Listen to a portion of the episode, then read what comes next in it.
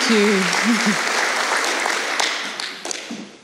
Thank you very much. Thank you um, very much for your very warm welcome. Uh, it has been uh, an exhausting privilege to be able to move around the country and speak to Australians of many different backgrounds about this very important issue that we are all currently faced with. Uh, and I am very, very um, passionate about uh, this particular referendum in our country's history. Uh, I think I feel as though it is probably the most divisive referendum we've ever had to um, be faced with in our country. It's dividing people uh, through their families, through their communities, uh, through their various different um, churches, uh, right across the board. And we should never have had to be subject to this level of division in our country. So, um, you know, it, has it, been saddening to watch the sorts of uh, vilification that has uh, come about, the issue of race being so very prevalent uh, in our nation's discourse, where I think as a nation, prior to this referendum um, taking place, we were working towards um, unity as a country. We were recognising that we needed to know more about our country's history in its entirety, its good and its bad. Uh, but most generally, everybody want what, wants what's best for Australians of all backgrounds, but particularly, of course, our most marginalised.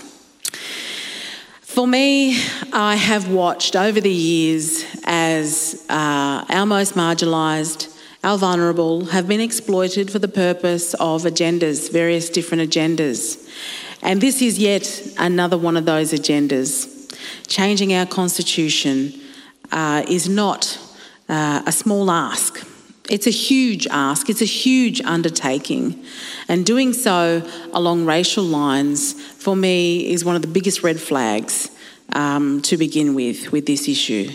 And knowing that our most vulnerable have been exploited for many different agendas and seeing them exploited for this particular agenda is another huge red flag.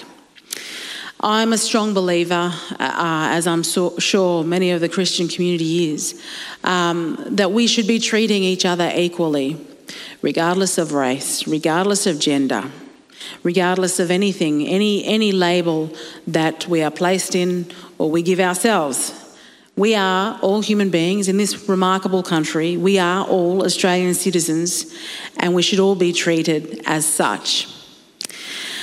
Uh, what concerns me greatly about this proposal is the fact that we are left asking questions. We are left with unanswered questions. Well, how is this going to improve anybody's life? How is how are you know, how is this entity going to operate? How is it going to bring about uh, the outcomes that we're all seeking for our most marginalised Australians? How will representatives be appointed or elected to this entity going forward?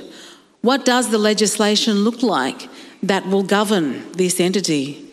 And all we're being told is relax, don't worry about any of the detail, it's unnecessary. Just, just write yes and we'll figure it all out later. It's, it's, it's a modest proposal. It's a hand outstretched. Well, mm, oh, that really concerns me. that, that, that sort of um, language really concerns me. That, um, that those answers can't be given to those questions. And that tells me there is something else going on here, something else that the Australian people aren't privy to, that a handful of people are privy to, and they don't want the Australian people to know or to understand because I, I think we'd find that the vast majority of us would not agree with what it is they're asking of the Australian people.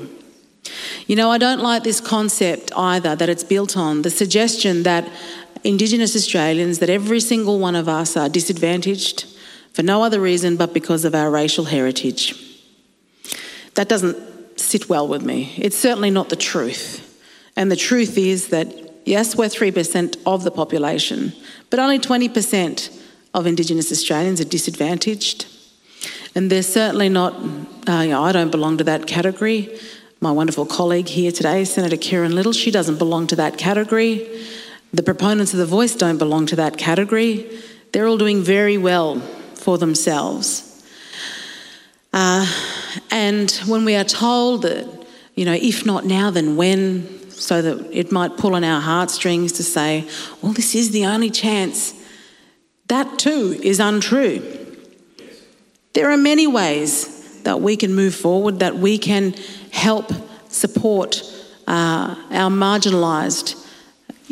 As Australians, as human beings, we all have a story of somewhere in our lives where we've perhaps had to overcome adversity. It's the human story, it's the human condition. And there are many Australians who understand and have the tools um, that one needs to learn to understand how to overcome disadvantage. And that is all we need going forward. We need to be able to stop telling Indigenous Australians that, that they are victims because of what's happened in our country's history. Because by telling people they are victims, effectively we're removing their agency. We're telling them that no longer are their lives, uh, uh you know, the responsibility of their own. That somehow it is a government that is going to rescue them, or a, an advisory committee that's going to rescue them. As far as I can see, um, I don't know of many advisory committees that have improved many people's lives. Uh, uh, you know, this suggestion that this is something fantastic and new and never been done before, well, I'm pretty sure there are many. Uh, very expensive bureaucracies that exist. In fact, there's over 3,000 of them uh, that have been tasked and funded to improve the lives of our most marginalised that have largely failed. Some of the proponents of the voice have been responsible for some of those failures through taxpayer funds, through being heads of some of these entities previously. So, why then do they tell the Australian people that they've never had a voice, that we've never had a voice, when in fact we have had many voices for a long time. And why don't they take responsibility for the failures that have been their responsibility? And why is it now that they seek a transfer of power through our Constitution? I tell you why. Because we have myself, we have Senator Kerrynne Liddle, and we have nine other federal parliamentarians of Indigenous heritage, an overrepresentation in Australia's parliament for the first time in our country's history. No more will these individuals be the go to advisors because we should be celebrating the fact that we have an overrepresentation of Indigenous Australians within our federal parliament.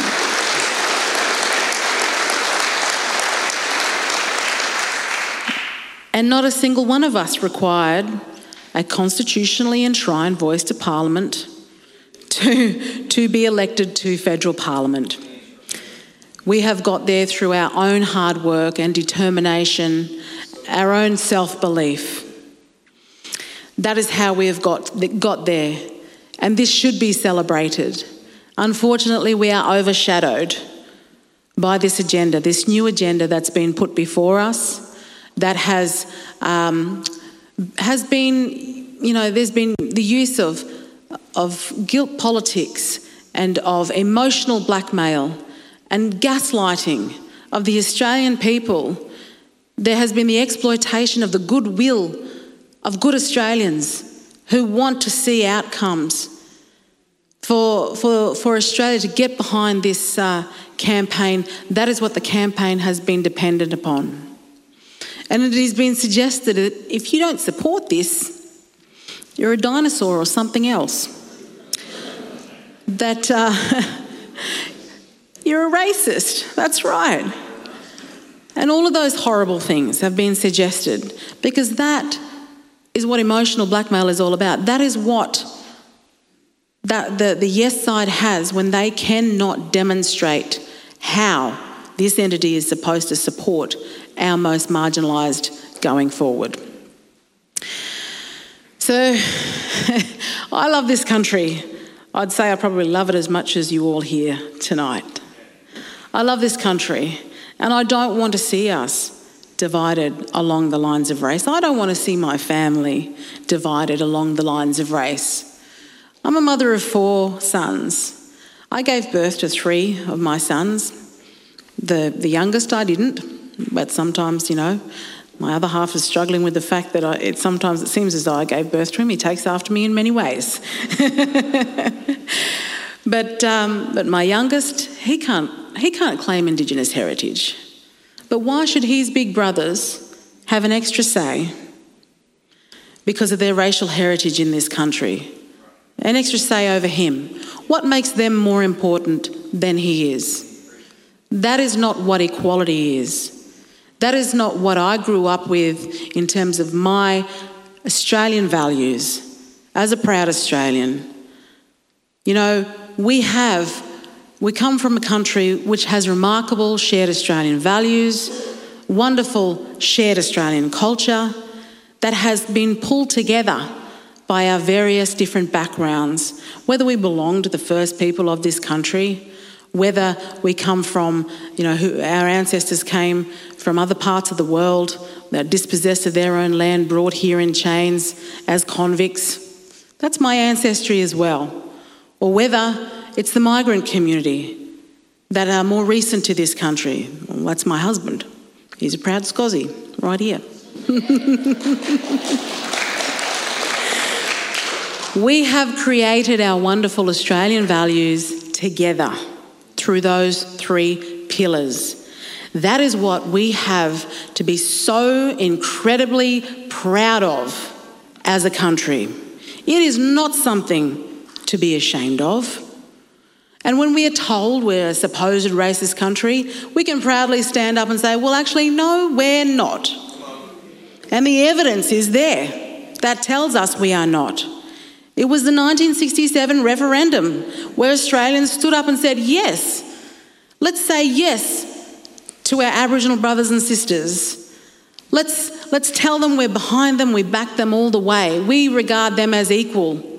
We are equal to them, they are equal to us. We established that in 1967. So, why would we want to create inequality now in 2023? That's what I can't stand for.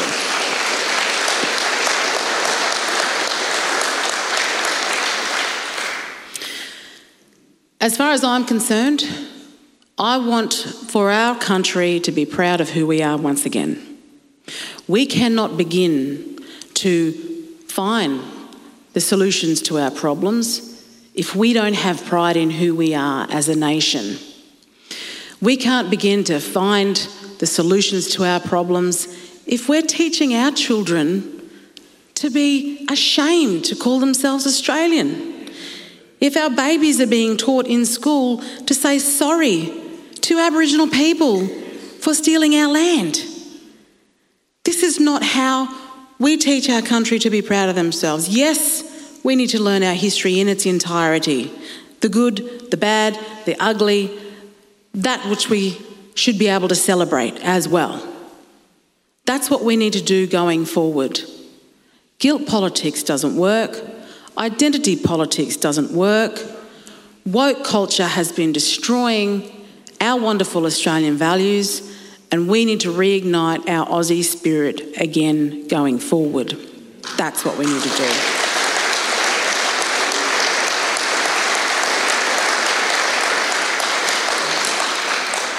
And there are ways forward, and myself and Kerrynne, we have been working hard within the Senate to make sure that we want to clean up the systems that exist. We have an incredible democratic structure.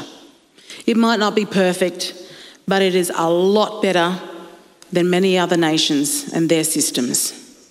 It is the best system for human beings to prosper under.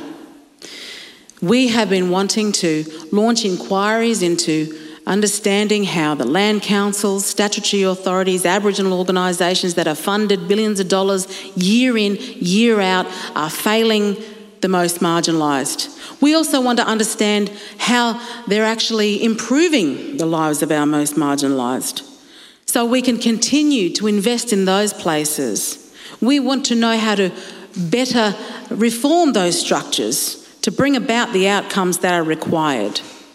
We're not about creating a whole new entity and suggesting by putting it in our constitution it'll magically create better outcomes. We know that that is not the way forward.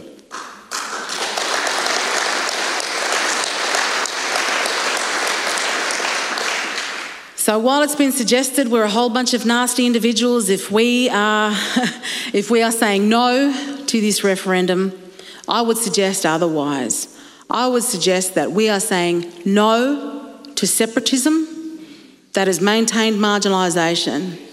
We are saying no to the bullying and the gaslighting and the name calling.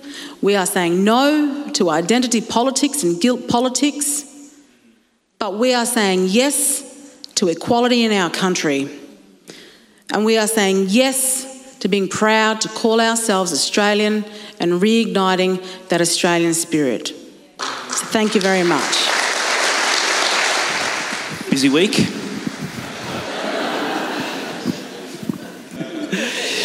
Look, um, I think my biggest concern with this referendum has nothing to do with the detail uh, nothing to do with the Uluru Statement from the Heart, nothing to do with the Calma Langton report, uh, and, and, nothing to do with what we haven't been told about the coming legislation. In, in fact, what they tell us is what worries me the most.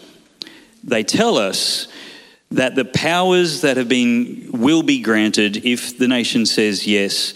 Uh, the powers that will be granted to the parliament for the next parliament and the one after that, and a hundred years after that, will be detailed and limited by the government, by the legislation that they create. To me, that says that it's also possible that any future government can create legislation to not put the Besser block on the brakes, but on the accelerator, and give this undefined, unconstitutionally constrained body unlimited powers and unimagined powers. Um, what are your thoughts uh, about, about that? Is that something that, that we uh, should be extremely cautious of, or should we trust the government with brand new powers? Um, does the word trust and government ever go together? uh, look, I think they are very real concerns. There's no guardrails around this um, proposal. Uh, how long is a piece of string, really? Um, there is there's so much. Um, it, it's open slather basically. Nothing is off the table in terms of this proposal or legislation put around it. Um, precedents that might be set by um, uh, by appeals taken to the High Court by this voice entity, which, by the way, is. Uh, you know, the word advice, advi- advise, or advisory does not appear anywhere in the question or the proposed new chapter. This is about making representations to the executive uh, on matters concerning Aboriginal and Torres Strait Islander people. Um, the executive determines who uh, you know, who gets appointed as High Court judges. If you have uh, members of this body, uh, and, and, remembering they're, they're con- they've the constitutional right as any other bodies within the Constitution, such as the Parliament, um, such as the High Court, um, but members of that who are clearly going to be unelected, they're going to be appointed. If these are radical individuals with a radical agenda. You, we don't know where they might go with it. Uh, and, and you, we don't know whether they will determine that, um, you know, the appointments of High Court judges is matters that affect Aboriginal and Torres Strait Islander people. Therefore, we want to say on who's appointed, and then there's an appointment of a radical High Court judge. Mm. Well, you know, the the opportunities are endless mm. for what this means in terms of uh, a body with with constitutional power might help to hold it a bit higher. So the um, the wording that we will enshrine in the Constitution forever, if we say yes to this, is uh, probably most dangerous in Clause 3. The Parliament shall, subject to the Constitution, have power to make laws with respect to matters relating to the Aboriginal. There's a double flexibility, a double ambiguity in this it's it's i mean it was actually it was either really incompetently written or really maliciously written i think the latter extremely clever. In terms of those who are seeking a transfer of power it's been designed in such a way that gives them maximum benefit um, going forward. From um, as we've heard from our, uh, you know, the, the, the, proponents of the voice, particularly the, the activists, they are talking about, um, they keep talking about treaty, compensation, reparations. They're not talking about uh, ensuring that our most marginalised have better outcomes. We know what their agenda is. We, we've heard them over and again, and they might try to gaslight and deny the Australian people. But the fact of the matter remains, those issues are what are on the top of their agenda. Um, and, and we know what that means. This, this, is, this is born out of grievance. This is not born out of want for better outcomes for our marginalised. Yeah, and, and look, as a Christian conference, I've, I've got to say that's a very unhealthy attitude for any people uh, to be motivated by and acting out of a, a root of bitterness. Um, that's something that's only going to have unhealthy fruit. Uh, the only thing that can come off that tree is, is going to be poisonous. And, and that's, uh, you said it really well in your speech that nobody is unconcerned or unsympathetic towards the plight of those who are doing it hardest, who are genuinely experiencing a, a gap in outcomes. Um, so uh, we've had probably 50 years of attempts at bureaucracy, uh, government. Uh, um, interventions, and, and you could probably use some of the, the uh, trigger words like um, imperialism and colonialism and trying to impose white man solutions onto uh, Aboriginal gaps in outcomes. So, go through, if you can, some of the history of that, and um, maybe ATSIC is the one in most people's memory. Um, and and what went wrong, and is there any kind of assurance other than trust me, I'm from the government and I'm here to help? do we have long enough to um, cover all of that off? Look, uh, you know, I mean, I think what's gone wrong is there have been many approaches that have been taken that are um, well intended. But unfortunately, I think it's the separatism approach that has largely created the marginalisation uh, that's occurred and provided an environment for opportunists to prosper. That's, that's, that's what's happened. That's, that's absolutely what has happened. Um, you know, for traditional owners in the Northern Territory, for example, they are land rich but dirt poor. They are governed by the Land Rights Act and by bureaucracies, you know, the Northern Land Council and the Central Land Council, um, that don't want to relinquish their power but their role is redundant now. They are like a real estate agent um, that you know is a funnel for millions of dollars through royalties, but also federal funds. Um, they are now trying to broaden their remit when they don't have a clue as to, you know, some of the issues that they're now given responsibility for. You know, housing's one of them. There's recent conversation around, you know, attempting to uh, make education something of a priority uh, of theirs, but really, um, what they should be doing is they should have been phased out. They should have relinquished their um, responsibilities to traditional owners themselves. Uh, what we need to do is ensure that traditional owners can utilise their resources to be job creators, to move away from welfare dependency in remote communities, and that's what hasn't happened. If you want to see socialism working really well, go to a remote community in the Northern Territory. It's there on display. It's it's dependency on welfare that has. Um, you know, removed the agency of Indigenous Australians and is why they suffer. Uh, you know, there's things like the uh, equal pay decision, which was well intended, but it meant that a lot of Aboriginal people lost their jobs because station owners couldn't afford to pay them anymore. That, coupled with access to alcohol, was the most destructive two things that could have occurred around the same time in our country's history. Uh, and then this notion that we keep being told that you know, it's Indigenous people who can only fix Indigenous people. Well, why haven't the Indigenous organisations um, fixed all the problems since they have been funded, since they have been the voices um, all this time? Uh, and now we see an increase in those that like to. Uh, to, to identify as Indigenous in our country uh, because you know there are opportunities in that um, and, and, and this huge mess that continues to com, you know, compile.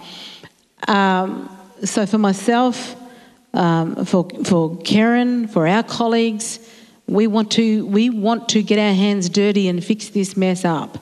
That's what we want to do, and that's what hasn't been done. This voice proposes not to do that, but add to the mess.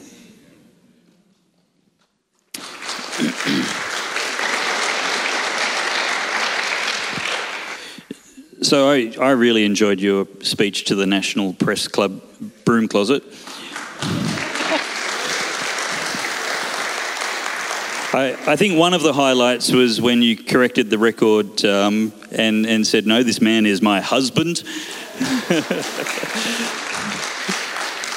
that, that was great. And uh, one of the other things I really loved was the promise of uh, when and God willing you become the Minister for Indigenous Affairs, uh, something along the lines of an audit of all of the programs and voices and lobby groups and advocacies and representations uh, and activists that get government funding right now and seem to have little to no accountability. Tell us more about that. What would that look like, and what do you hope some of the outcomes might be? What do you think it will discover? Look, absolutely. I mean, we have had four motions on the floor of the Senate in recent times to launch inquiries. Um, they've been voted down by the Greens, by the government, by uh, Senator David Pocock uh, as well. Uh, you have to wonder why um, they they don't want transparency and accountability, even though this prime minister said that that's what he was going to be about. Uh, when it comes to these organisations, we would like to uncover the extent of um, the you know the lack of accountability, the extent of the misuse of funds, uh, the extent of opportunism, um, in order to understand how we can fix those up. Um, we, you know, I, am sure if we launch these inquiries, we'd probably end up having to have a royal commission um, into this into this spending. And you know, I don't think we'd stop there when it comes to the you know indigenous issues either. It's it's it certainly goes beyond that. It goes across all um, you know areas of of, of government spending, and. Um, I think this is a good place to start, though, because it's we're talking about how it affects our most marginalised and how they. It's been acknowledged, obviously, by the government also that um, it's not working. So if it's not working, you can't just dream up a fantasy entity uh, and say that this is what's going to work when we can't be demonstrated. You fix, uh, you, you, fix the system that's in place to make sure mm. it, it, does work. Um, and certainly, uh, an audit is about that, but not just the audit, the inquiry, and the argument is, and you know, we've got Dean Parkin from the Yes side, and we've got heads of organisations saying, oh no, we're already, we already go through auditing processes, we're already held to account. Um, well, an inquiry gives the opportunity for those people who are supposed to be served by these organisations to speak, to be heard. You know, if you want to really offer a voice, that's what the inquiry is about. Sitting and listening to those who are affected by the failures of these organisations. That's who we've got to hear from, not from the heads of the organisations themselves. Uh, we don't want to hear that this is racist to go and do this. You know, our uh, poor organisations, they're doing it hard, they're doing this. And no doubt there are those that are doing a great job as well. Um, but I'm sure it will highlight that there are many that aren't. And that's what needs to be better understood. I, I can give you a uh, biblical parable for that, that Jesus, uh, it's the parable of the talents, where a bunch of servants were given different amounts of money, and, and those that invested it wisely and gave a return on investment uh, for the master, which in the political situation would be the, the taxpayers, um, they were given more. Uh, and then those who were audited at the end of the day and acted in fear and timidity and, and produced no return on investment, no positive effect and benefit, the funds were taken off them and given to those who are doing good work with it. Uh, and that seems like an appropriate, uh, appropriate way to. It's not. How would the, the clear objectives stated by Anthony Albanese in the Uluru Statement from the Heart, uh, what comes next? So, uh, Noel Pearson has said that voice is door one and treaty is door two. That's unequivocally their stated agenda, and this is only step one. It would be silly for anybody to think the question on the referendum is the only thing at question. It is step one. Uh, so, a Makarrata Commission. Now, Makarrata is, we're told, interpreted as um, something along the lines of kumbaya, um, peace after a, a dispute. Uh, but um, an ABC article says uh, there's a, a Yolngu word the lady has said uh, as a primary source, I think as qualified as any, that it literally means a spear through the thigh so that you can never hunt or walk properly ever again. Uh, some kind of ceremonial justice. So, if a Makarrata Commission is now empowered to uh, lead us into treaty uh, and reparations, what might that look like for us? well, um, you, you know, you're absolutely right in terms of what the concept of makarrata means in the Yolngu language, and certainly what it means to, um, you know, traditional Aboriginal people uh, with regard to um, one has to offer themselves up for a form of payback, uh, a spearing in the leg. If an injustice has occurred, someone is responsible for that, uh, and that is the only way that a peace can be settled is, you know, through blood being spilled. Basically that's really what it's all about. But you know the government like to gloss over these things and make out as though no this, this is all about kumbaya. Um, but the only way you can actually reach that is through the very um, the concept of forgiveness you know which hasn't happened yet that is the final circle of closure in terms of healing not Makarrata. um, but we know because we have heard the proponents of the voice talk about though what those next steps are going forward. Um, there is, you know, contempt for um, for non-Indigenous Australia. Uh, by proponents of the voice, this suggestion that there has to be some form of reparations. That is what the activists seek. That is what the grievance industry seeks from the Australian people. Um, and that is the most dangerous element of all of this going forward. Uh, and, you know, no matter how much the ABC try to spin it, uh, no matter how much the Prime Minister tries to spin it and deny, even though he's seen dancing with his treaty voice, voice treaty truth top on, we know that the, those next steps are what is um, going to occur. We, we've had a the, the door's been swung wide open. It's not like, you know, we're, we're trying to find out and discover. We know that's, that's what's been said. You can't have a treaty with your own citizens, for starters.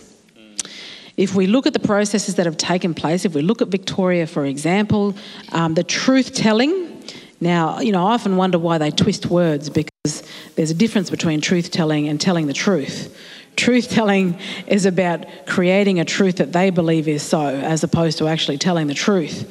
The Truth Telling Commission um, have held their, you know, sort of royal commission process, um, but all they've done is gather stories of grievance, and through that they've determined that they need to now making demands on the Victorian government to establish separate laws for Indigenous people, um, separate child protection laws for kids of Aboriginal heritage in Victoria, because based on this idea that you know Aboriginal kids are removed at a far greater rate, which is true.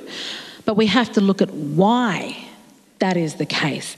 That element is being completely and utterly ignored throughout all of this.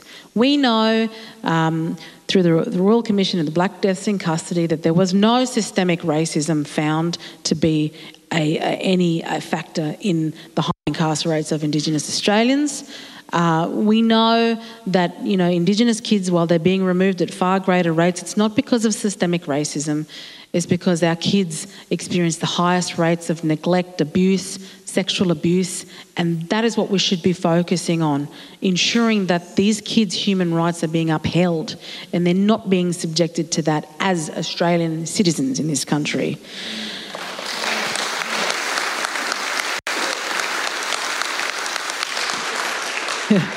Just quickly though, but that's what we'll expect if we go down the path of treaty is those demands that will be made by the grievance industry. It's, it's not about problem solving, it's about demands. Uh, and we, we can't continue down that path uh, and allow ourselves to be vilified and called racist for saying no to this approach.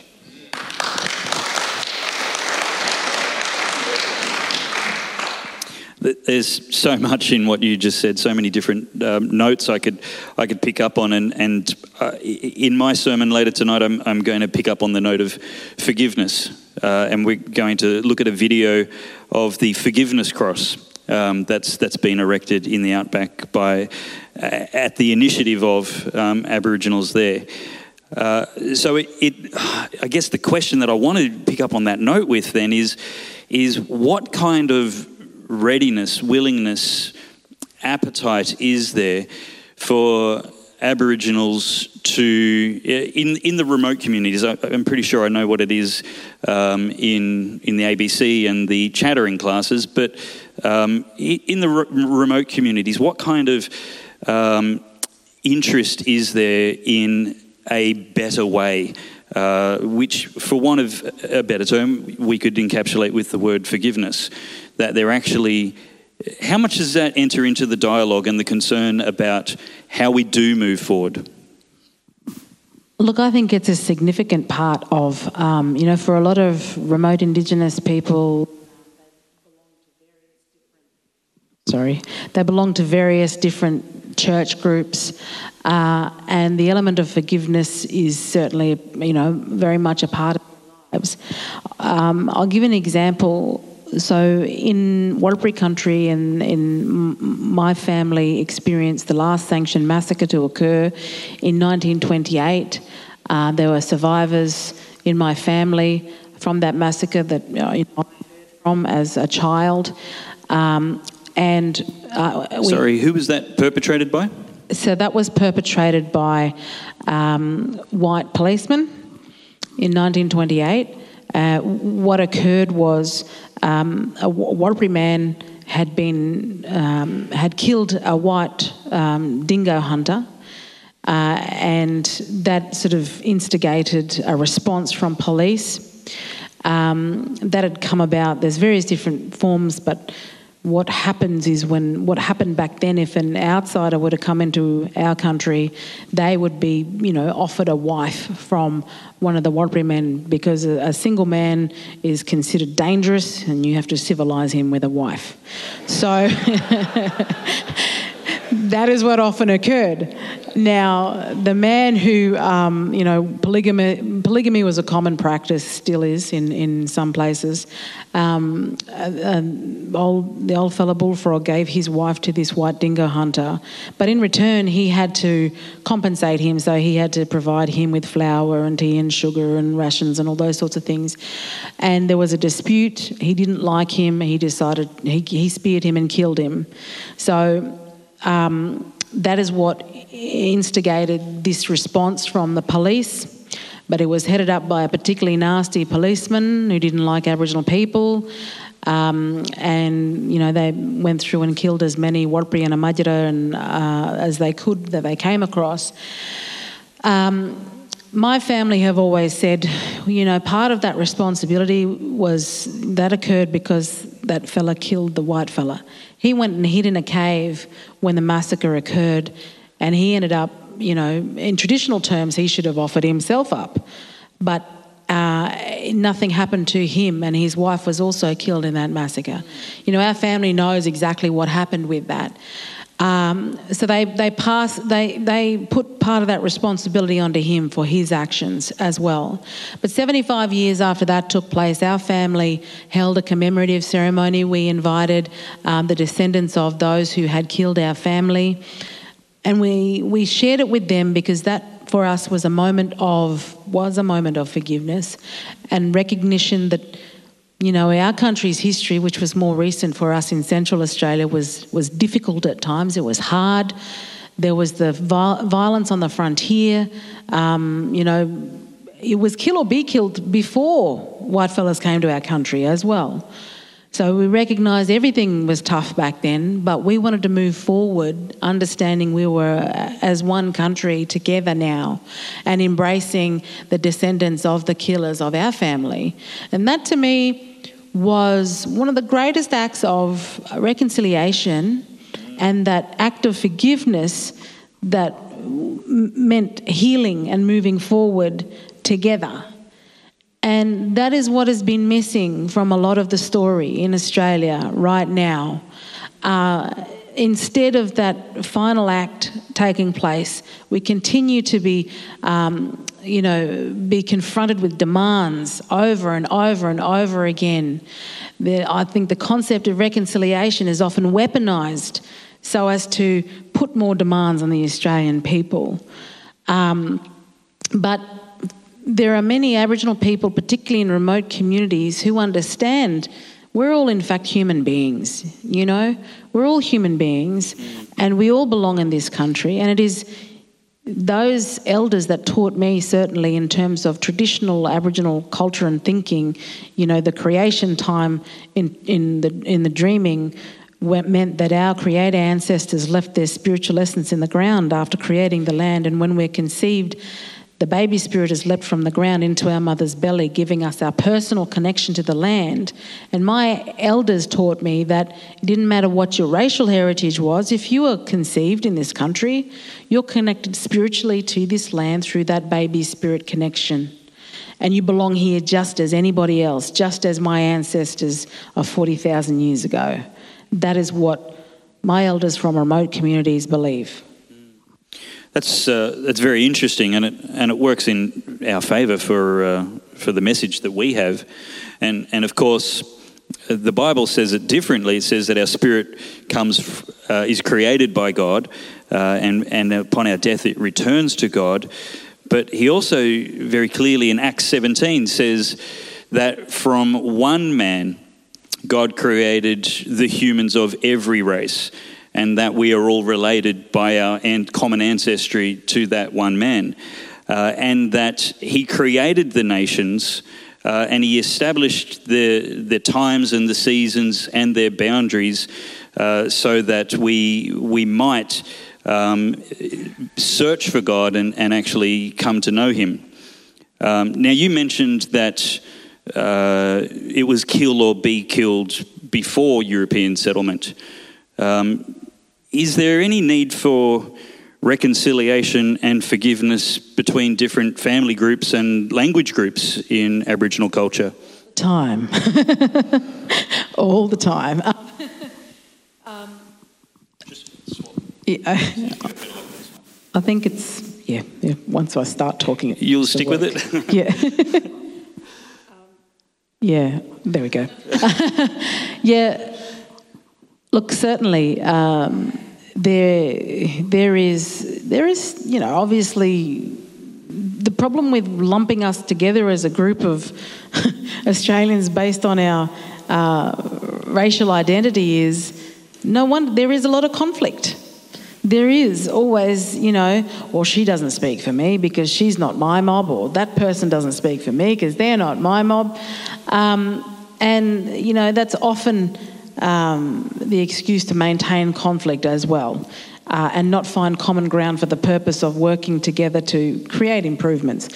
And that's why I think the voice isn't going to work either because it's going to provide another platform for that conflict to take place between Aboriginal groups.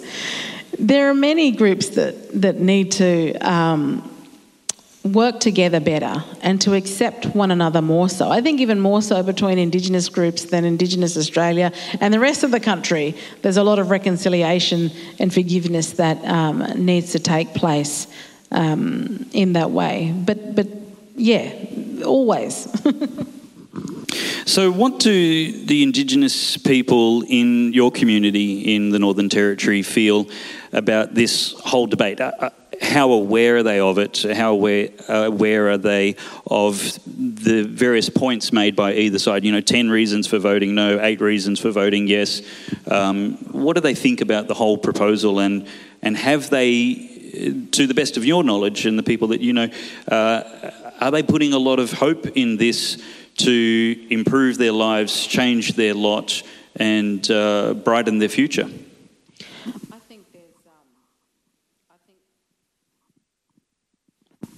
Okay. I think there's a lot of skepticism amongst a lot of Aboriginal people.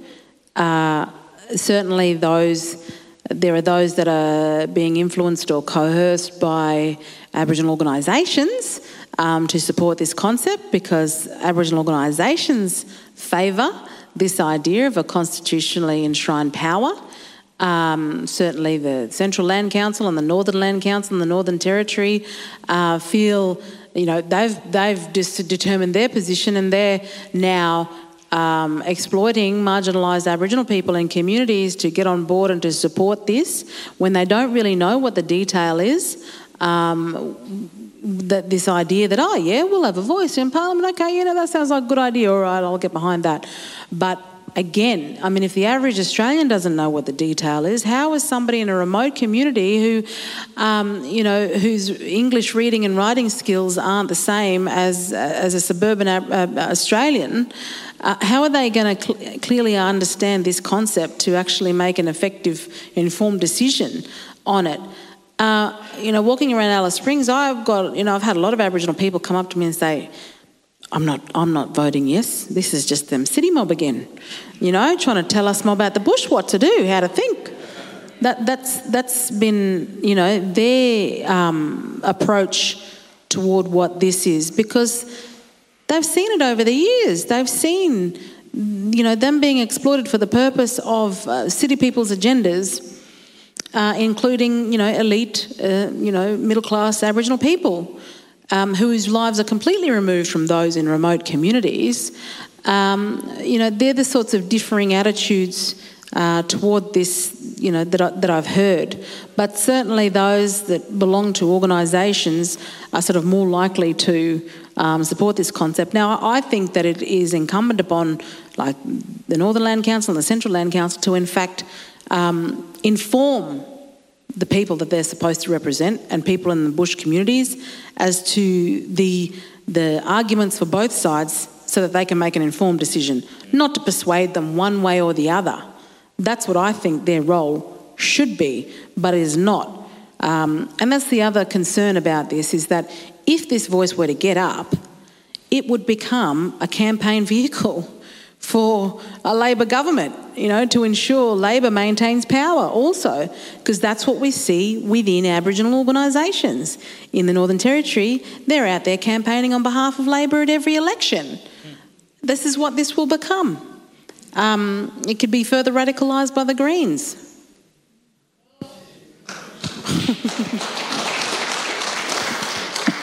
so, final question, and, and then I'd, I'd like to um, actually pray for the referendum and for our Indigenous brothers and sisters um, before we, we thank you for your time. But the final question is if people you know, share my concerns that this is a blank check of power for a parliament and not Aboriginal people, um, or at the expense or, or vehicle of Aboriginal people, uh, if they're concerned about, or for other reasons concerned about the division and the separatism and the bitterness and and uh, the root of this tree, then um, what can people of goodwill who want to see a better way for helping people do to help um, uh, promote the no case for this referendum? Well, I think, um, you know, obviously we can always do with more volunteers. Uh, volunteerforno.com.au or um, get in contact with Kerrynne's office also as to how you can support. I think it's important to ensure that um, undecided uh, individuals get uh, are well informed as to the reasons why we shouldn't be supporting, um, you know, racial separatism within our constitution, uh, and uh, you know the arguments certainly that that um, we've been presenting. I, I, hope has been helpful for everybody uh, to understand what it means um, for us as a country. The, this is a huge decision, a huge undertaking, uh, and the consequences are, uh, you know, are very concerning um, if, if a yes vote succeeds. Um, and really speaking to your family members, having those conversations with family members in, in respectful, obviously, you know, in a respectful way. Um, and you know, I, am always often you know open to those who want to uh, challenge me, whether it's personally or not, to have a conversation. And quite often, I mean, stopped on the street in, in Mount Barker this morning a couple of times to speak to individuals who are saying, yes, yes, yes, but you know, I, I feel bad about, you know, if I'm, I'm to vote no. I say, well, that's, don't feel bad to vote no. Um, understand that there are other ways forward understand that there are um, Indigenous representatives with lived experience working really hard um, within Parliament to ensure that we can bring about those practical um, ways through our system of equality that already exists. Um, so, really, it is about yeah, it's about having those conversations with family members, with your neighbours, um, and, and, of course, you know, in the most respectful way possible. Um, I, I really don't like to see the way this has brought nastiness out in people. Um, I'm seeing Ray Martin on Sunday. I've got a dinosaur cookie to give him.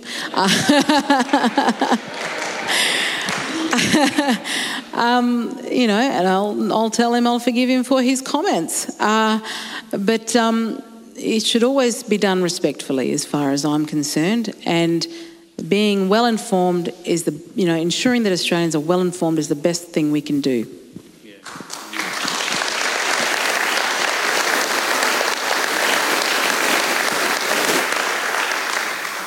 Would you join with me and let's um, let's pray for the referendum. Let's pray, pray for our nation. Uh, Heavenly Father, we come before your throne of mercy and grace and justice in Jesus' name. And we ask that you would grant every citizen in this nation uh, wisdom to know how to vote in this election. We pray that you would give the leaders of each campaign uh, wisdom and charity to treat each other with, with love and respect uh, and the sincerity that this debate deserves. We pray that you would guide us as a nation so that we may truly deliver justice, that we may truly deliver uh, best possible outcomes for every person uh, born and destined here.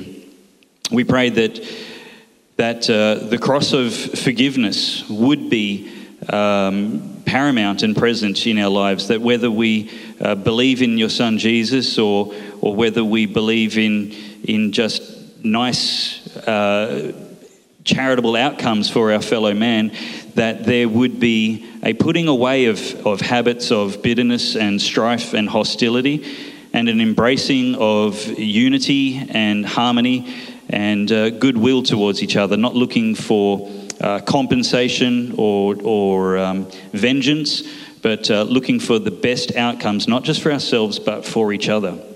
We pray, Lord, that uh, the, the new lyrics in our anthem would indeed be prophetic and that you would make Australia advance one and free, that we would have unity and liberty in this nation. Uh, this is uh, the best possible thing we can hope for. We pray that uh, the, the damage from this debate would not be long, would be quickly healed, and we pray that uh, the outcome would glorify you and uh, truly advance every single person in this nation. And we pray these things. Lord, I also pray for Senator Jacinta Price and Senator Kerrynne Liddle with us here tonight, uh, as well as Warren Mundine. And I also pray for the leaders of the Yes campaign, that you would give them strength and health and endurance to run this race and, and finish it with strength and joy. In Jesus' name, amen. Would you join me in thanking Senator Jacinta Price?